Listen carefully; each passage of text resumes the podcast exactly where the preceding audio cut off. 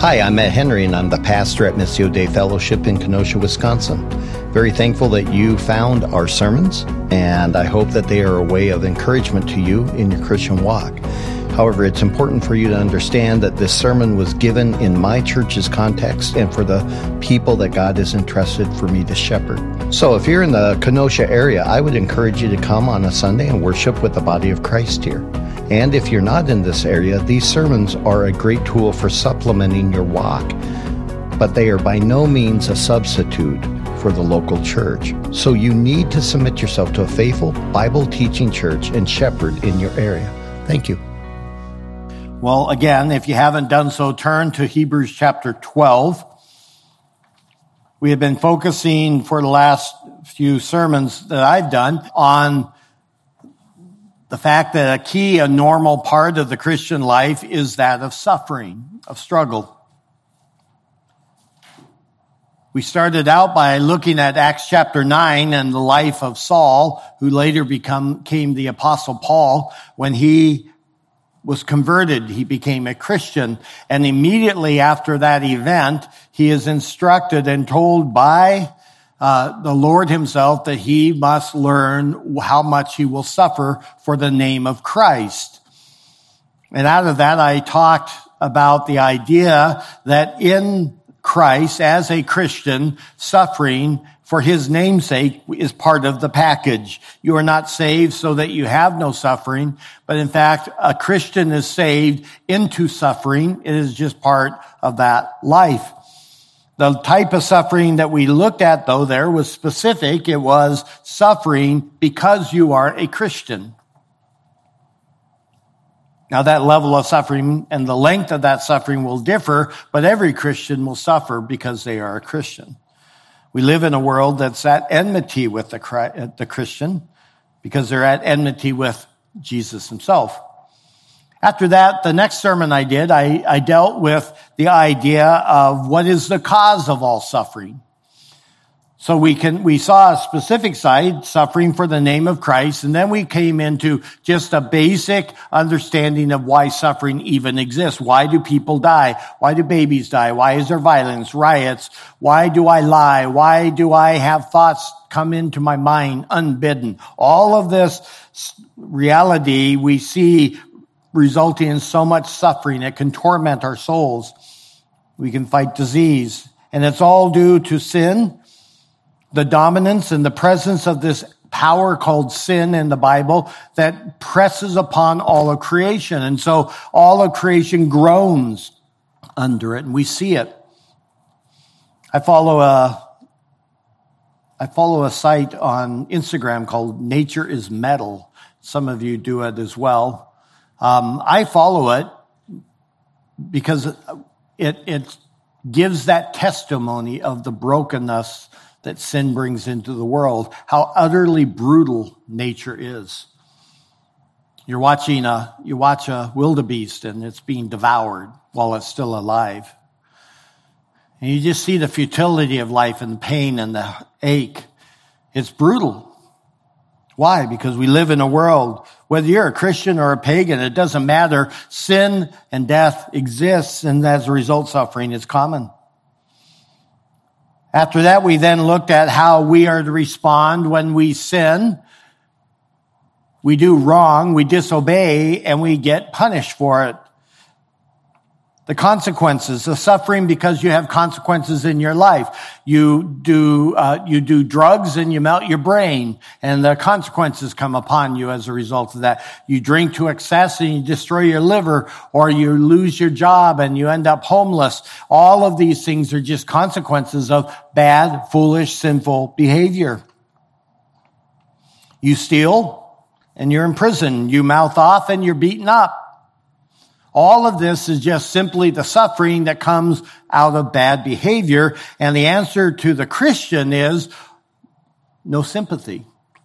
You, as you bear up under your suffering because you've done foolish things, the Bible does not offer you much in the way of sympathy. It just simply says, well, you should bear up under that. You should receive your consequences. There's no praise in the fact that you are faithfully enduring the punishment that you earned. So it says things like, if you don't eat work, then you don't eat. There's no sympathy. We don't come alongside and give you some extra food when you're wanting to be a bum. No. If you want to be a bum, then be a bum, but don't look for food. Well, today, we're turning our attention to another common aspect that's closely connected to this last one of just your suffering, the consequences of your actions. Here we're going to talk about suffering as a result of God's discipline in your life. When God himself begins to discipline you, do not assume that every time there's something that you do foolish that, and you get the consequences that, oh, that God's disciplining. Perhaps. But there are moments in your life, if you're a Christian, that you will be disciplined. And if you never have suffered at the hand of God as your father in the way of being disciplined, at the end of your life, if that is not true of you, he would say you are not a Christian. A true Christian gets disciplined because he is a child of God. Now there, to, to endure and understand suffering requires you to understand a good theology the better your theology, the understanding of how God and, and his creation operate, the better you understand how to live and breathe. If you have a solid understanding of God and a solid understanding of man, you will do much better. The weaker and more vague you understand God to be, then the less you will be able to understand suffering. You'll make God either this, you'll make you'll say, well, God wants you happy and prosperous. That's not true, but you hear it all the time. Or God is uncaring and maybe even a little bit nasty. But we have to grasp that suffering is part of God's will. In fact, the entire story of redemption through Jesus Christ is one of suffering. Bible is not shy about it. Over and over again, Jesus told his disciples, I must go to Jerusalem. I must suffer. I must be arrested, beaten, and die. I must. It is necessary I do this. I will on the third day rise again. It is part of what I am here for. When you make God wanting you only to be happy or that somehow God is just a mean, vindictive uh, God, you've missed what the Bible actually says about God. Sin has entered the world. We are under the dominion of sin. The Bible says we're slaves to it. We're dead in it. We are slaves to our own desires. We're objects of God's wrath. We're sons and daughters of disobedience. And yet Christ, God in human flesh, becomes our sin bearer. He comes to take our place and suffer. Suffer what was to be ours because of our sin. And then through his resurrection, he secures us our life. It's not something we earn. It's found in Christ. And he says, if you believe in this, if you rest in this, and you then order your life in light of that, you're forgiven. And then what follows Christ says is you learn to obey. You don't obey so that you now can be re- accepted by God, but rather you accept what God has done on your behalf through Jesus Christ. And through that, you are now forgiven. Now that you're forgiven, he says, now I'm going to teach you how to obey. And that is part of what it means to be under God's discipline. So again, suffering is part of God's will. We have to understand that God, the Bible is not shy about it, so we ought not to be shy. And we may remember or, or, we may forget in the midst of our suffering as a Christian, again, I'm talking to a Christian here, that we feel very alone in those times, and yet we have to remember the promises of the Word the Lord says he will walk with us through the valley of the shadow of death, that the Spirit says that he prays on behalf of us with groanings too great to understand.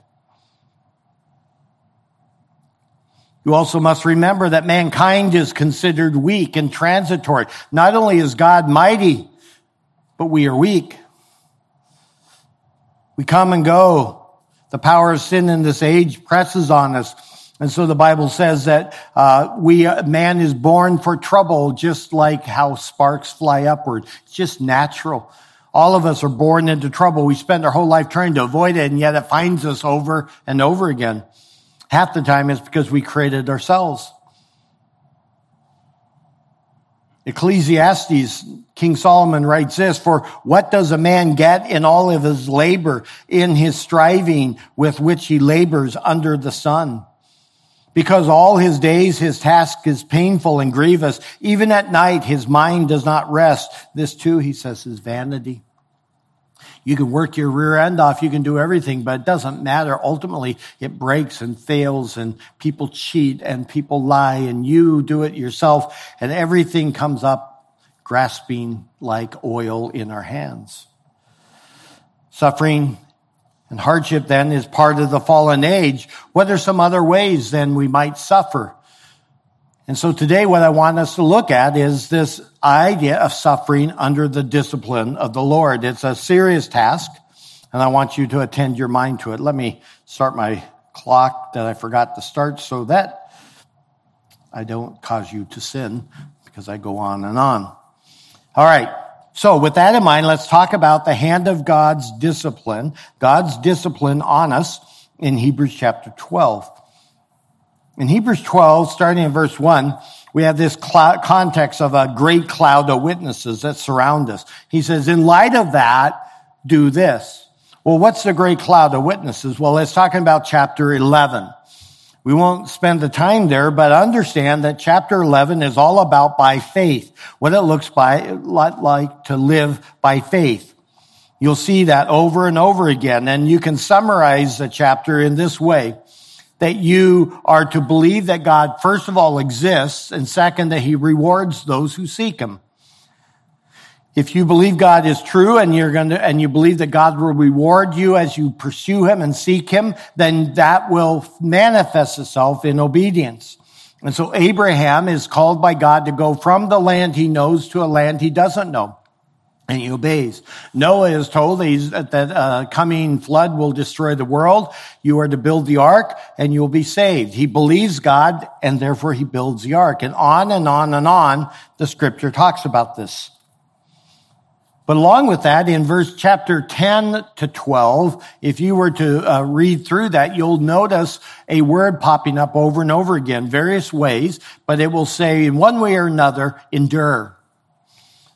Endure. Why? Because the people he is writing to in this passage, uh, in this book, they are men and women who are abandoning Christ. They are abandoning Jesus and going back to other ways, thinking that those other ways are just as good. And he says, if you do that, nothing remains for you. So endure, stay faithful. So in light of that, he says, we look at these men and women of faith in chapter 11 and see how God did reward them. In light of that, then in verses 12, 1 and, I mean, chapter 12, 1 through 3, he says we need to keep the ultimate focus of our faith on Christ. He says, therefore, since we have so great a cloud of witnesses surrounding us, laying aside every weight and the sin which so easily entangles us, let us run with endurance a race as set before us, fixing our eyes on Jesus, the author and perfecter of faith who for the joy set before him endured the cross, despising the shame, and has sat down on the right hand of the throne of God.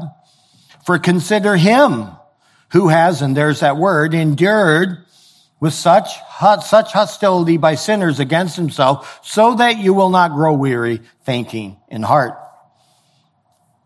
He wants us to remember Christ. And so he frames this in the idea that the Christian life is one of a race.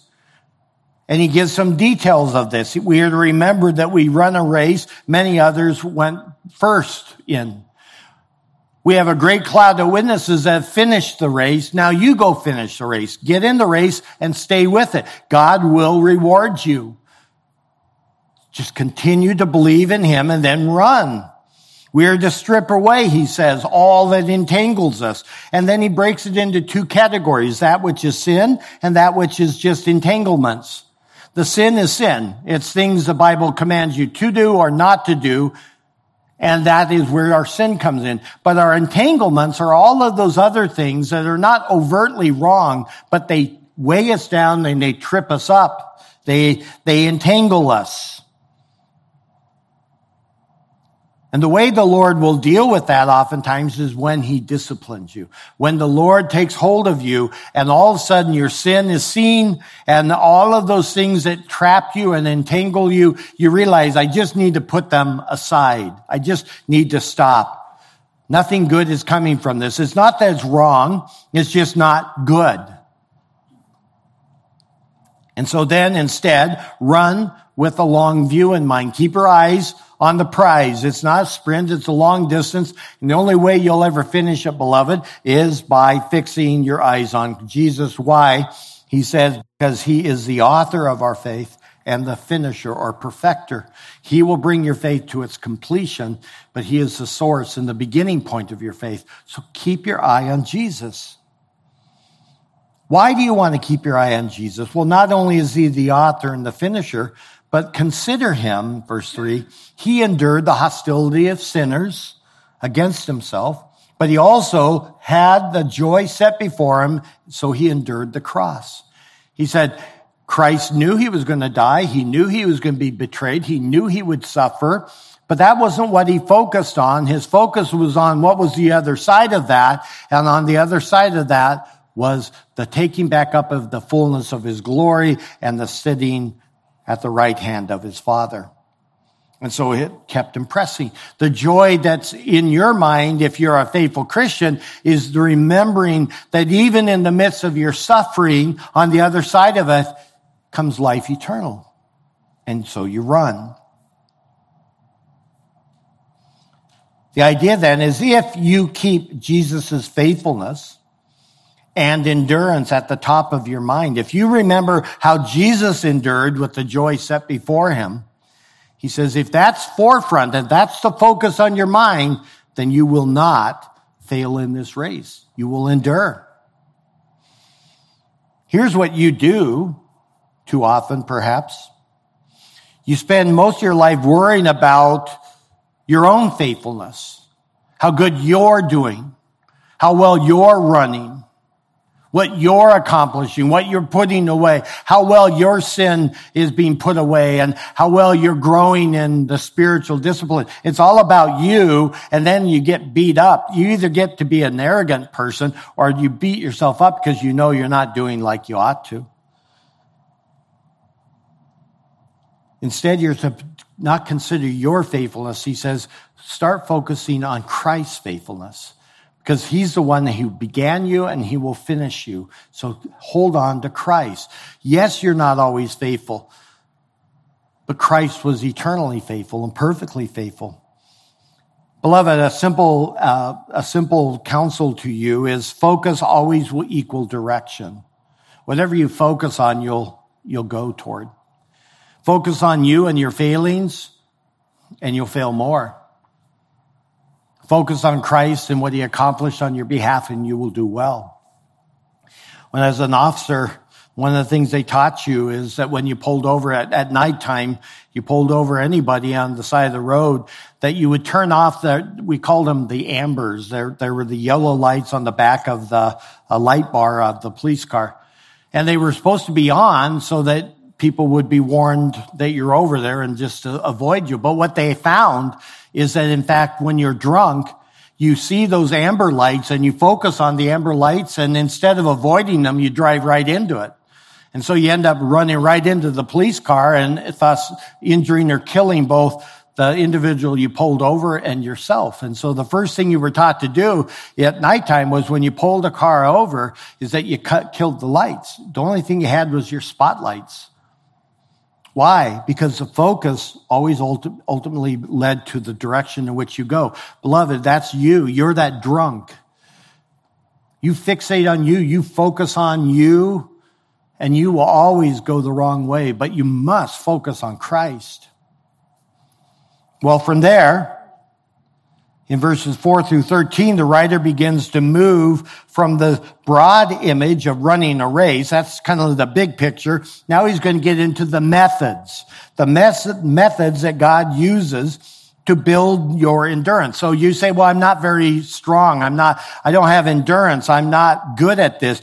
Yes, God knows that. He knows what you are. That's why Christ died in your place. Because if you died in your place, you would have failed. But God sent forth his son to be your sin bearer. And now you say, well, yeah, but I'm still so weak. And he says, okay, that's fine. Let me teach you endurance. I will teach you to endure. How? Well, in verse 4, notice what he says. You have not yet resisted to the point of shedding blood in your striving against sin.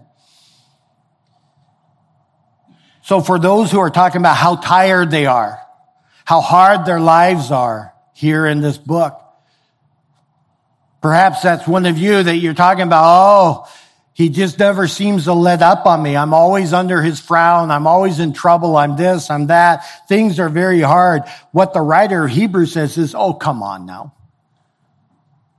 You have not even shed one drop of blood in your fight against your sin. You act like you're dying here, but there's no blood going on.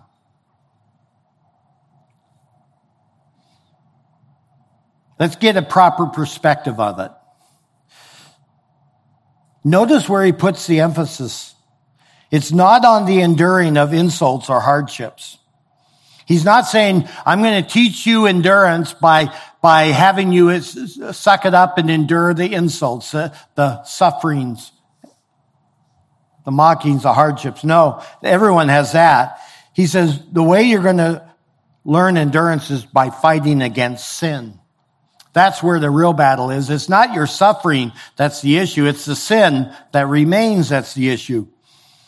And not just your own sin, but the, even though that's a major part of most of our suffering is our own folly. But he says, he would say also sin done against you. Any kind of sin. And you're striving against it, fighting against it, or not.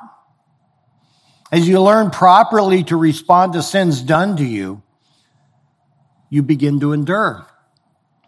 It's a hard lesson, though, for so many to learn. But bottom line, let me make this as clear as I can. He gives you little sympathy. You're sitting there and you're now enduring, you're running the race, and you got sin that trips you up, and you're like, oh, stupid sin, and you kick the sin. He's like, well, why don't you put that sin away? Well, it's so hard. Okay, then don't put the sin away, but it's going to keep tripping you up. Have you ever watched a child put on adult shoes and then try to walk around the house and they keep falling down and then they get mad because they fall down and they bang their body, their head against the wall. And you say, Hey, dummy, take the shoes off. No, I want to wear my daddy's shoes. Okay, then don't take them off. Just don't complain when you bump your head. That's what really is going on. You're living your life, you're suffering. So often it's because of things that you've done to yourself, the sin or, or just choices that entangle you. And then you start to think, oh, life is so hard. And, and he says, look, you haven't even suffered yet to the point of shedding of blood. You're fine. You can almost hear just a father talking to his kid, right? You'll live. Get up. Yeah, you understand. My granddaughter, she's heard this from her grandfather. You're not going to die, shush. Or my favorite one is life is hard and then you die. So be quiet and get up. The complaints about enduring as a believer flow from a common source. Well, what is it? Look at verses five and six. And you have forgotten the exhortation which is addressed to you as my as sons. The problem with most of us is that we don't learn endurance because we forget. It's forgetfulness. Forgetting and remembering are actually two things which the Bible talks much of. I would commend you to do a search on those and study how the Bible treats them. What do you forget? And what does God forget? And what do, are we to remember? And what does God remember? In Deuteronomy, we find God telling Israel this. He says, do not forget Yahweh who brought you out of Egypt. Yahweh, the name of God. He says, beware that you don't forget Yahweh by not keeping his commandments. How do you forget Yahweh? By just stop obeying him. Fact, listen to what Deuteronomy 8 says about Israel. This is what God is telling Israel what will happen. And what he's saying to them is, I'm telling you not to forget me, but guess what? You will forget me. And you ask me, you listen to this and you ask yourself whether it might not be true that you have forgotten in ways, God, because you're going to be found in these verses all of America is. He says, when, when you have eaten and are satisfied and have built good houses and lived in them, and when your herds and your flocks multiply and your silver and gold multiply and all that you have multiplies. In other words, when life is comfortable and when life is good, then he says your heart will become proud and you will forget the Lord your God who brought you out from the land of Egypt, out of the houses of slavery. So much danger in comfort and wealth because they help you forget to trust in God and your trust begins to shift from God to these other things and God moves into the background. And then what God does is he disciplines you and moves back into the foreground. And so in verses five through six, what he does is he quotes two proverbs and by doing that, he shows them what they have forgotten. They are proverbs, and so they're simple parallelisms. And if you understand how an, a parallelism in the Bible is used, it's very easy to interpret them. The first and the second line here in the, both of these proverbs, they go one after another in the book of Proverbs. They, they basically take both lines and summarize them, and that's the point of the proverb. The first, he says, is simply the admonition to not reject God's discipline. So he says, my son, do not regard, regard lightly the discipline of the Lord, nor faint when you are reproved by him. In other words, summarize those two up together, and he says, don't reject this. You do it one way by treating it lightly, rolling the eyes. we've all done that to our parents, and we've all seen it done to us if you are a parent. Where a child, you warn them and they treat it very lightly. They don't really care. They think they can get by with it. He says, don't do that. When you see his discipline, and you think it means nothing and you move on with your life, you make things very hard for yourself. But the other side is true as well, where you faint and you act as if you're dying. That everything is against you and you're worn out and you're giving up. It's making that discipline worse than it really is and trying to become a victim rather than one just simply being disciplined. He says, don't do either one of them. Instead, regard take seriously and endure God's discipline. The second proverb gives the rationale behind the first. He says, for those whom the Lord loves, what? He disciplines and he flogs or scourges every son whom he receives. The essence of the discipline, he says, is for good. You're good.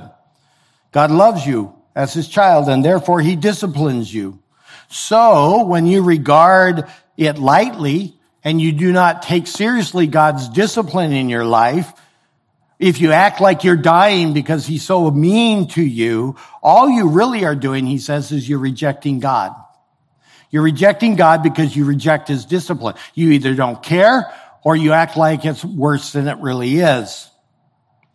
You reject that God loves you and therefore he disciplines you. The reason he says that you are disciplined is because he's welcomed you. He's received you into his household. Remember that. Give it some thought because this is where God's, as sovereign God, takes you, the rebel, the enemy, the one dead in his sins, the one who is helpless and can do nothing good. He takes you, the rebel, and changes you in such a way that he adopts you now into his family.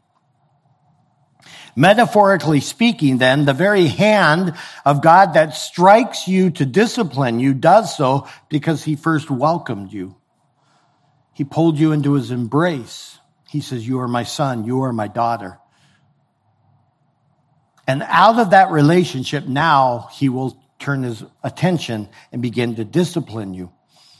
Do not miss the severity of what that discipline can look like. It says he flogs or scourges every child whom he receives. What does that mean? It's the same term used in, in uh, of Christ when he is whipped and the flesh is torn from him. There are times where you'll get a, a simple tap. We all have done that with our kids, um, where we, we kind of pop them one very lightly. It doesn't even hurt. It's just kind of jolt them and say, Hey, pay attention. Sit still. You'll live. You're not going to die. And that's all it is. But there's other times where it hurts. And you'll be shocked, beloved, some of you, at how much God will do to bring you under his discipline. There are times where your whole life will come to a screeching halt. You will find yourselves destroyed in ways you never thought. Now, I'm not talking to the non-Christian. I'm talking to the one who first understands and believes the gospel. The hand of the Lord upon your life as a child of God can be very, very painful.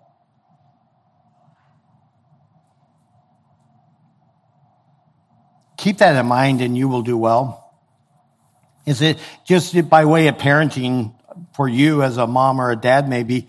This idea of how God treats his children is so different than the current trend of what's called gentle parenting. You may have heard it. It's horrid.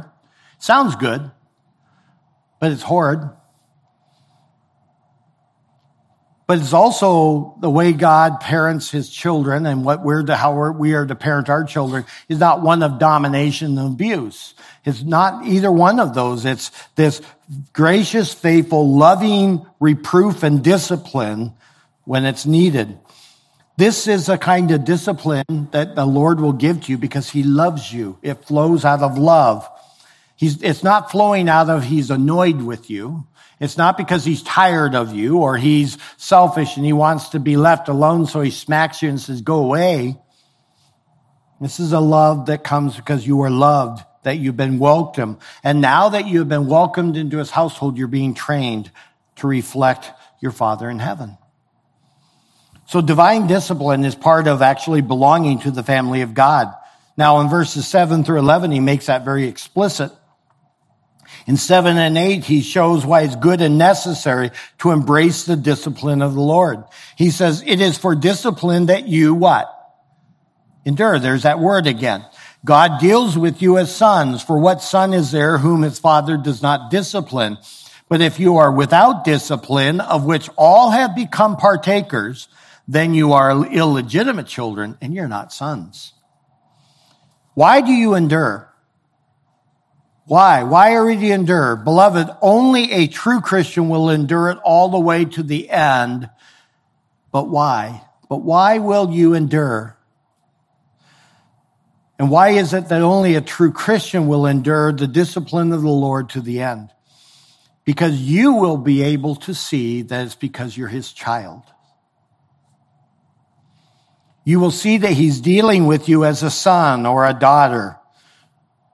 No true father refuses to discipline his son. Most certainly not God himself. I remember a time will be to my eternal shame. I was just full of folly. And I was back when I was around 18, 19, just doing stupid things, You'd think after having hit a car head on, losing a leg and all of that stuff, I'd be a wise man, but I was still full of folly. And there's a, I was with a friend, not truly a friend, but a friend, and a couple of girls, and we were all just being stupid, nothing horrible, just stupid. And I was going to try to uh, stay out a lot later, and I called my, my mom and dad just to let them know because I was in another city. My dad said no. He says, I want you to come home. You're already late. Get your rear end home. And I was so angry about that. And I was like, man, he, there he is, robbing me of my pleasure, robbing me. I'm an adult. Why can't he just blah, blah, blah, all the stupid things you say. And I remember the young lady that, one of the young ladies that we were with, she looked at me and I'll ne- I just will never forget it. She said with longing, I wish my dad would treat me like that. She had an abusive, evil father. You would think she would take that kind of a statement and say, Yes, you, you ought to know my dad. She actually yearned for a father who cared enough to discipline. Isn't that shocking? I'll never forget it. I was so humbled. It was yet one more pop against the head by my Lord, teaching me. Divine discipline is because you belong to his family.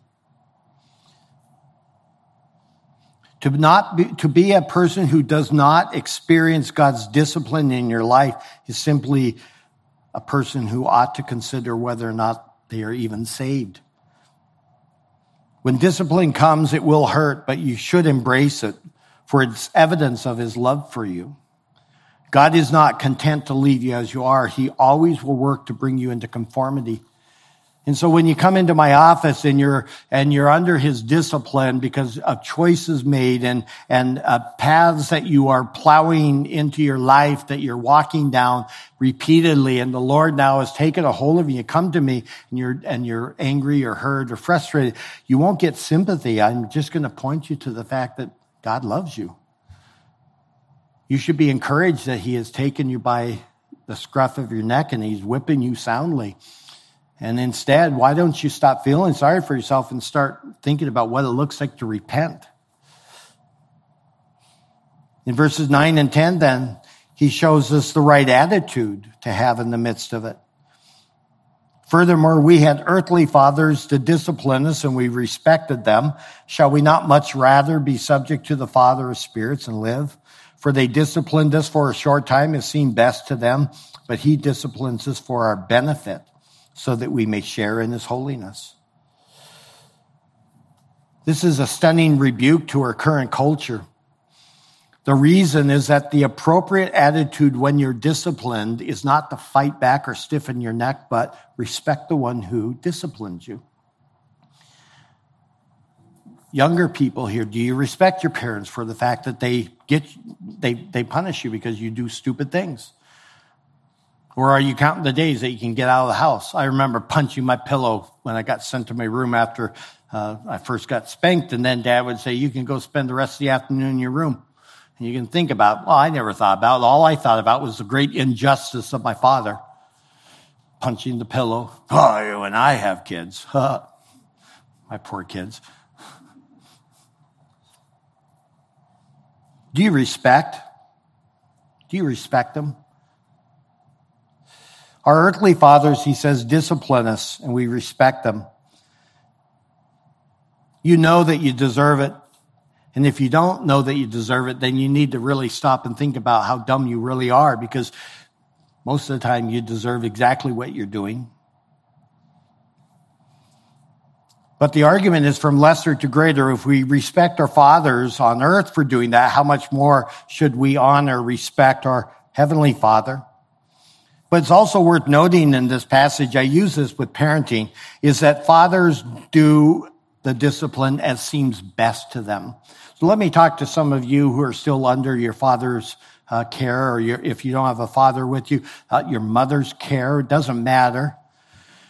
Let me just tell it to you how it really is, and they can disagree with me, but I'm, I'll tell them that they're not right.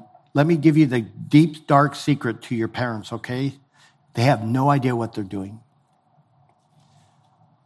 They're trying. They're trying. They're getting better. But if you're the oldest in the home, they are guessing every single day. Every day comes a new thing. Every day the oldest goes into a new season of his life and now they got to figure it all out again. Well, it was pretty easy when they're babies. Now they're toddlers. Now they're children. Now they're early adolescence. Now they're in their teen years. Now they're getting ready to uh, leave the home. And every single step they're guessing. They don't know. They got ideas. And if they had good parents themselves, they have a well to dig in and uh, draw from. But, but most of the time what they're doing is what they think is best. It's not always the best. And every one of you who then judges your mom and your dad for what they are trying to do, and you say, well, they're, they're so bad, you don't get it. You're going to be a mom and dad one day, and you're going to be coming into my office just like they came into my office and say, we don't know what to do. Because it's hard and you're just guessing. But here's what the difference is. The father disciplines as he seems best, but God does what is always best. God does so only for good. There's no guesswork. He's not like you or I. And mom and dad, just remember that, that you are guessing more than you want to admit. So have a, measure of humility, but our Father in heaven never guesses. He desires you and I to share in his holiness, and so he disciplines. So look at verse 11. He shows the fruit of it. All discipline for the moment seems not to be joyful, but sorrowful, but to those who have been trained by it, afterward it yields the peaceful fruit of righteousness. So how do we respond? What will help us to be found faithful and not regarded lightly? How? Well, first of all, when you're under God's discipline, accept the fact that it hurts, not bring surgery here, right? It's not designed to be fun. It's not supposed to bring you joy. It's supposed to hurt. The common error I see in parents is that they hate discipline because it hurts them to see the tears of their little one. And so they are reluctant to discipline. That's terribly short-sighted. Of course they're going to cry. Of course it hurts. It's supposed to. You're disciplining them. Later, you bear the terrible fruit in the life of your children because you did not do that. Discipline is designed to be sorrowful. And when you're under the discipline of your heavenly father, you are going to hurt. You're going to weep. There's no human that is tough enough in this room who can bear up under the hand of the father. You think you're tougher than him? Every one of us perhaps has heard the story of some kid. Maybe you were that kid that when you got spanked by your dad, you never cried. You weren't going to give him the satisfaction of showing that you were sad, that you hurt. You were going to tough it out. You'll stiffen your neck. You're going to be that guy. Trust me, when God takes hold of you as his child, you will feel it.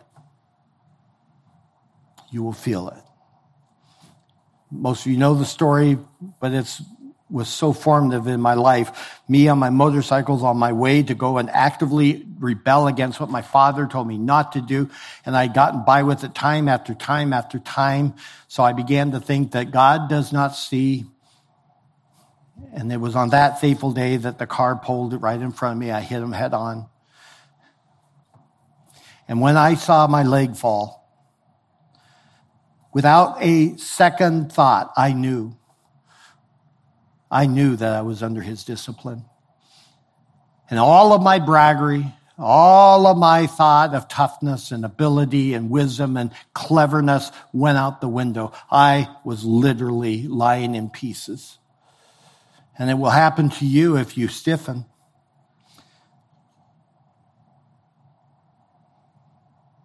Why does he do it, though? Verse 11, it says, because it's training you. When you learn to endure, it's not going to happen during the discipline, but afterward, you'll see the fruit. But he says there's no shortcut. There's, you have to learn to endure it.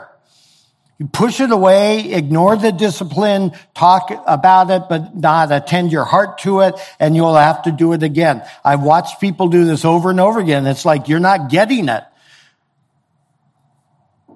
You get your, you, you wreck your car because you want to act stupid. Okay, fine. So now you get into debt to get the car fixed and then you wreck it again or you get a ticket and then you start having more insurance and things just start getting harder, and harder. And at some point you're either going to learn to drive like a normal individual or you'll just lose your ticket or you're going to injure yourself or worse.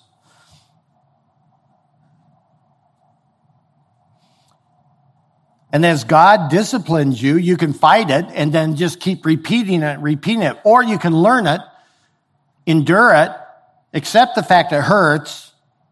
And when you come out the other end, you'll see the fruit is that of righteousness. Things begin to grow. Then in verses 12 and 13, he, he talks to the congregation, the church, the ones who see the others who are under the discipline, and you will, all of you will see this at some point in your life. What do you do? Well, verses uh, 12 and 13 says this. Therefore, strengthen the hands that are weak, the knees that are feeble, make straight the paths for your feet, so that what is lame may not be put out of joint, but rather be healed. Well, you gather around the one who's under the discipline. You encourage him. You don't give him sympathy. That's not the same thing. I can't tell you how many times just with my own little grandchildren who I adore that I walk outside and I see little Juju, Juliet, crying and looking like death warmed over. And you look at my compassion. I'm actually a nice guy. I'm, that shocks people, but I actually love my little grandchildren. And I see my little Juju crying and I start to walk toward him. And then my Becca looks at me and says, no. She's crying because she just got disciplined. You know what? My whole demeanor changes. I look at her and I'm like, well, then I don't feel sorry for you, girl. Obey mommy next time. Ooh, then she's crying more because she was thinking maybe Papa will hold her and take make her feel better. No, no, no, I'm not making you feel better. You're under the discipline of your uh, your parents, so you bear up under that. But that doesn't mean you hate them. It doesn't mean you reject them. You will then instruct them and, and help them. You'll create a path in which they can walk. Maybe they've gotten themselves so deeply into debt. Now the Lord is bringing all that down upon them. And you say, would you like to learn how to handle your money? I can help you. I can't pay off your debt. I refuse to do that, but I can help you and see if they can learn. It's, it's like a grandmother or grandfather sitting with a sad and discouraged grandchild who's being disciplined. You don't give them the sympathy, right? but you do show them kindness. You speak into their hearts. You let them know, well, they're still loved, but you still admonish them as only a grandma or grandpa can do. Don't lose heart. Your daddy disciplined you because he loves you and you need to obey. Learn. That's what we do to those who are in the. Well, that's the key passage. I want to take you to two others though. Go to 1 Corinthians chapter 11. And I want to, you to see that these, this is not just one place in the Bible. It's replete as you open your eyes to these things. So let me show you another one. We actually dealt with this in our Lord's Supper. We do it every week. 1 Corinthians 11, and we'll look at verses 26 to 32, but let me give you context. I want you to notice in chapter 11, verse 2, Paul starts out with a word of praise. He says, Now I praise you because you remember me and everything. So he starts out with this word of praise.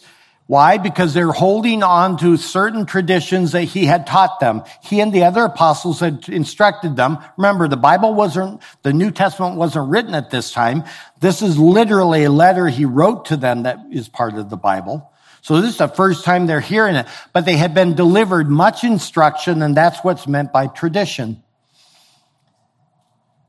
And so he's praising them. I'm thankful to see that you're doing this. However, there are still some problems of working out those details, and now he's going to address that. And one of the things he does, this chapter breaks into two sections, and first half is all about these head coverings for women.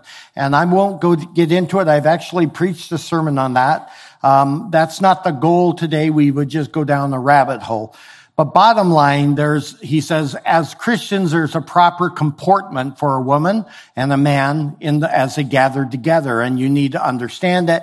And he gets into a whole issue of these head coverings. Then in verses 17 and 18, he moves from head coverings to the Lord's Supper, which we celebrate, and we do it every single week. Notice that now there is no word of praise. So he says, but in giving this instruction, I do not praise you. So I praise you up there. Now I'm not praising you. No word of praise. And the reason has to do with how they love one another and how they are promoting unity in the church. So there's a play on words in verse 17 and 18. Follow along and see if you can see it. But in giving this instruction, I do not praise you because you come together. That's the key word. Not for the better, but for the worse. For in the per- first place, when you come together as a church, I hear that what? Divisions exist among you. So are you together or divided? Which one is it? That's his point. You keep coming together, but you're not together. I can say that of this body right here. You guys have gathered together, but did you come together? Or are divisions among you? We all know what that's like. We see it. We see it in family gatherings. A family gathers, but they're not together, right? Because they hate each other and there's fighting and this and that. And he's like, I will not praise you for this. You gather together, that's good, but you don't do it the right way. So in fact, divisions are among you. What is the division? Well, it's very simple. They're not theological problems, these divisions. They're relational. It's not about doctrine. It's about practice. And the division is between the wealthy and comfortable and the poor. The wealthy, uh, when they would gather together to uh, worship on a Sunday, they would uh, share in Corinth, they would share a meal together. Everyone would bring food and there'd be food and drink, wine and whatnot. And they would all have a church service, but they would also gather to just fellowship, encourage each other and eat and drink. Well, if you don't have a job and you're wealthy and comfortable, you can come early and you get all the good stuff. Everything's hot, everything's tasty, and you can drink and eat to your heart's content. In fact, these people were doing it to the point they, by the time the poor got there, they were drunk. Now, if you've ever been to a potluck and you were stupid enough to stay upstairs and talk, and not get in line, you know what I'm talking about. At the end of a potluck, you're at the back of the line and all you're doing is with a fork kind of like chipping off the crusties from casserole dishes because that's all that's left. And you're like, well, I guess this will be my food. And you can't wait until you can go home just so you can get some real food. Well, that's what was happening with the poor. The wealthy were eating and getting drunk and filling their guts. The poor did not have that. Yet it was the very poor who needed the food and the drink. They needed that rest and that relaxation. And they get in there later. And instead of sorrow and, and caring for the poor, it is, oh, well, next time show up earlier. Well, they can't. They're, they're slaves. They're not released by their masters yet. And so he says in verse 22, look at the words he uses. He's like, for do you not have houses in which to eat or drink, or do you despise the church of God and shame those who have nothing? What shall I say to you? Shall I praise you? In this I will not praise you. He is angry. He's like, look, you guys who have money and you're able to bring all the food, because you can hear it. Well, we're the ones bringing the food. The poor never bring the food. Well, they got nothing. They're poor. That's what means. You're wealthy. He's like, so let me tell you, what's the trick for not overeating when the church is going to gather? So we have celebration service. We're going to have a lot of good food. We want to make sure that everyone has the food, right? So what does Paul admonish each one of you to do so that you're able to share with those who might have need? He says, go eat first. Eat at your home and just fill your stomach up. That way, when you come to church, you're not tempted to say, Oh, I'm so hungry because I've been waiting for this big feast that I will overeat and rob the poor. Very simple stuff. He gives them a reminder then of what is happening when they take the Lord's Supper. He says, I will not praise you, for I received from the Lord, which I delivered to you On the night that he was betrayed, he took bread, and when he had given thanks, he broke and said, This is my body, which is for you. Do this in remembrance. In the same way, he took the cup after supper, saying, This cup is the new covenant in my blood. Do this as often as you drink it in remembrance of me. We literally did this just a short time ago. But notice verse 26. For as often as you eat this bread and drink the cup, you proclaim the death of the Lord until he comes. That word, that phrase, the death of the Lord is in the emphasis. In, in, it's called the emphatic position in the Greek. It's actually the emphasis. For as often as you eat this bread and drink the cup, the death of the Lord is what you proclaim. It's a declaration of the Lord's death. They are not to be thinking about the food or drink. That's what they're thinking about. They're to be remembering the death of the one who brought them salvation. And somehow instead they've turned it into drunken gluttony. So he gives them a very strong warning in verse 27. What is meant by an unworthy manner? He says in verse 27, therefore whoever eats the bread or drinks the cup of the Lord in an unworthy manner, they're guilty of the body and blood of the Lord. What is this? There's all kinds of ideas, but it's very simple. It's treating the Lord's Supper more like a social event than a recognition of what it represents. It's, it's all about their own appetites and not the care and the love of the whole church, not making room for the, the poor, the needy who are believers. And when they do that, they despise Christ's death. Why? Because Christ died for those poor. He reconciled them to himself. They are his children. They should be welcome to the table. And the big kids, think about this as older children and younger children, the big kids should be looking out for the little ones. Well, the rich should be looking out for the poor and making certain they're fed. But then verses 28 and 29, he says, a man must test himself. In doing so, he is to eat of the bread, drink of the cup, because how you eat and drink will bring judgment. When you do this wrongly, you invite God's judgment, his discipline. So what's that look like? Well, verse 30, for this reason, many of you are weak and sick and a number of you sleep.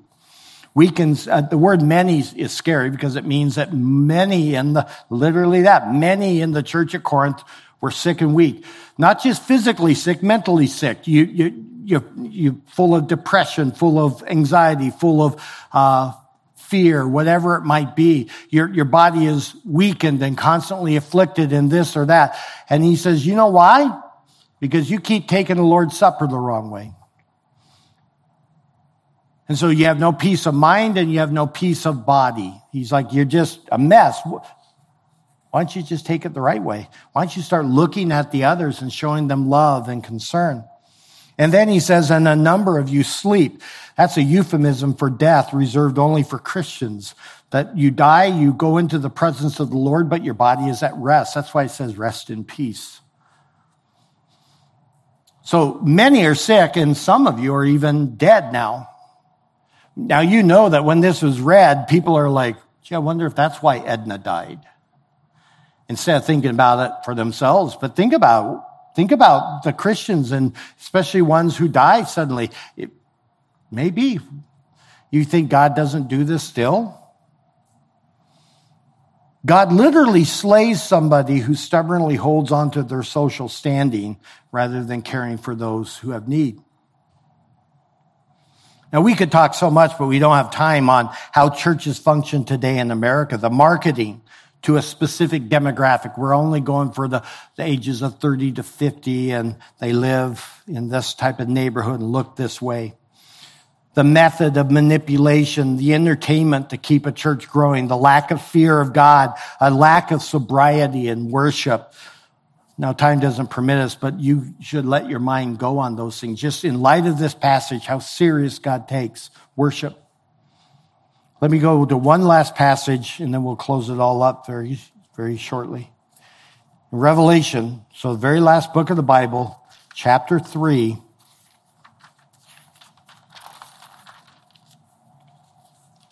It's the church of Laodicea, the one that everyone mocks for good reason. They think they're all that, but they're really just a mess. And Jesus is speaking to them. It's a church literally close to destruction and in fact was destroyed. Mostly unregenerate, unsaved, professing Christians are there. And he says that in verse 17, well, verse 16, they're rich and comfortable. He says, because you say in verse, uh, forgive me, in, in verse 17, you say, I'm rich, become wealthy, I don't need anything. But then Jesus says, but you do not know that you're wretched and pitiable and poor and blind and naked. They think they're fine. God says you're not fine. And so he says, I advise you to buy for me gold refined by fire so that you may become rich, white garments so you may clothe yourself, that the shame of your nakedness will be not manifest, eye salve to appoint your eyes so that you may see. Why is he doing that? Why is he rebuking them? Why is he saying, you think you're so good, but you're actually a mess?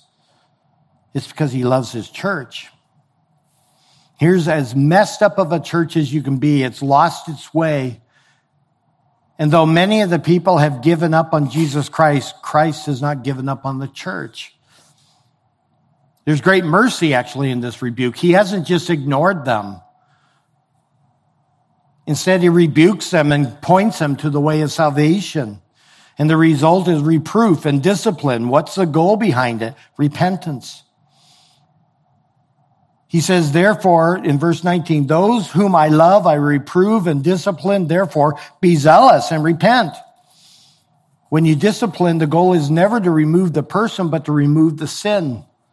It's not merely to get a pound of flesh off them because you're angry with them. It's to save a soul. Will some fall away? Yes, always some will fall away. But the true believer will become zealous and repent. And that's actually what's meant in that famous verse in verse 20. Behold, I stand at the door and knock. If anyone hears my voice and opens the door, I will come in and will dine with them and he with me. We hear it all the time. God, Jesus is knocking in your heart and he wants to save you. Will you open your heart and let him in? That's not what it's about. Do you know what the knocking of your heart is here in this context? It's God's discipline. God is disciplining you, and that's Him knocking on your heart, meaning He's trying to get your attention. And if you repent, you will have fellowship with Him. If you don't repent, you'll continue to get knocked. Let me sum this all up. You cannot ever ignore the possibility of discipline when you have trials, especially sickness. Never underestimate that could be God's discipline. It may not be, but look at your heart. Look at your life. A humble heart will always slow down and think about that. But you also don't want to become paralyzed by it. If you are certain that you are being disciplined, well, the answer then is bear up under it with humility and wait for the time that the Lord raises you up. He will. If you're under his discipline, it's because he loves you and there's an end to it. So just bear up under it, hold on, and you'll be fine and you'll come out better for it. But if after careful introspection and you seek godly counsel, not just counsel, but you seek godly counsel, you ultimately say, I don't think this is discipline from the Lord. Well, then it's just simple, good old fashioned suffering or trials. And that's what we'll look at the next time we come together.